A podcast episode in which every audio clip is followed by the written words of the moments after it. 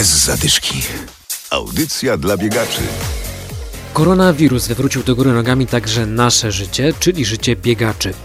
Adam Michalkiewicz i Adam Sołtysiak. Zapraszamy. To pierwszy odcinek naszej audycji, który robimy zdalnie. Nie widzimy się teraz, ale nowoczesne technologie umożliwiają nam połączenie i rozmowę.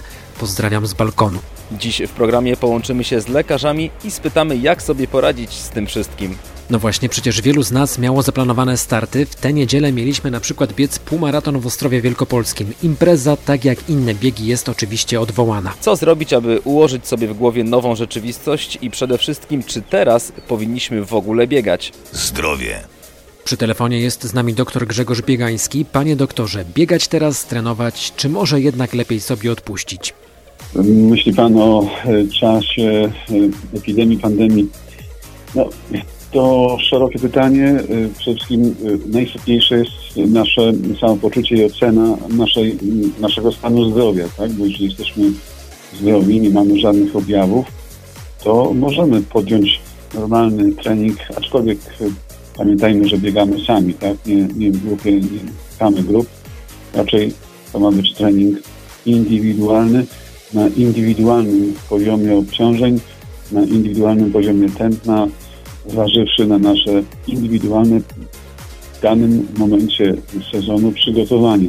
Jeszcze raz zwracam szczególną uwagę, abyście Państwo w tym czasie nie mieli żadnej e, towarzyszącej infekcji, bo każda choćby drobna infekcja, a w szczególności infekcja wirusowa, może obciążyć mięsień sercowy, którego no, konsekwencje mogą być e, drastyczne.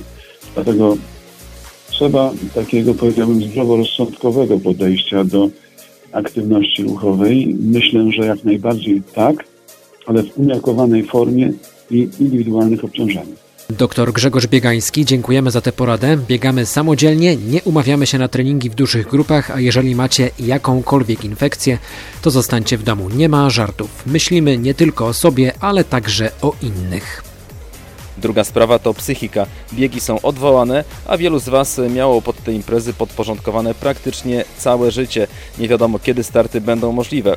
Teraz mamy połączenie z psycholog sportu dr Martyną Nowak. Pani doktor, prosimy o kilka porad. Wszyscy znaleźliśmy się w sytuacji trudnej, szczególnie pod względem emocjonalnym i dominuje e, w niej niepewność, strach czy też lęk. Są to jedne e, z najsilniejszych emocji, które na nas e, oddziaływują. Żyjemy w społeczeństwie informacyjnym, obiekt tych najświeższych informacji jest błyskawiczny, przetwarzamy te newsy i zadajemy sobie pytania, które ten lęk generują. Więc myślę, że ważne jest to, E, żeby spróbować e, ograniczyć te pytania, ponieważ e, nie do końca znajdziemy na nie odpowiedź i też te pytania sytuacji nie zmienią, ponieważ ta lawina pytań z pewnością jeszcze przez jakiś czas pozostanie bez odpowiedzi. Psycholog radzi, aby zaakceptować tę sytuację, nie zadawać sobie miliona pytań, a skupić się na zadaniach, które w tych warunkach są możliwe do realizacji. Łatwo powiedzieć, ale faktycznie trzeba się z tym pogodzić. Marcowe i kwietniowe półmaratony w Wielkopolsce odwołane 3 maja nie będzie w Poznaniu biegu Wings for Life. Nowego terminu nie ma, ale wszystko wskazuje, że w tym roku Adam Małysz nie będzie gonił biegaczy po Poznaniu i po okolicach. Pewnie, że szkoda, ale w pełni rozumiemy tę decyzję. Niektóre biegi są przekładane na jesień. Nowy termin krakowskiego maratonu to 8 listopada. Mistrzostwa Świata w półmaratonie w Gdyni mają odbyć się 17 października, dzień później w Poznaniu maraton, ale na razie nie przywiązujemy się do tych dat, bo sytuacja jest dynamiczna. Jak sobie radzicie w tych trudnych czasach? Dajcie nam znać, chętnie się z Wami połączymy w kolejnych odcinkach. Jeżeli macie rady dla biegaczy, to jesteśmy otwarci. Chętnie o Was powiemy. Trzymajcie się i dużo zdrowia. Dbajcie o siebie, unikajcie tłumów.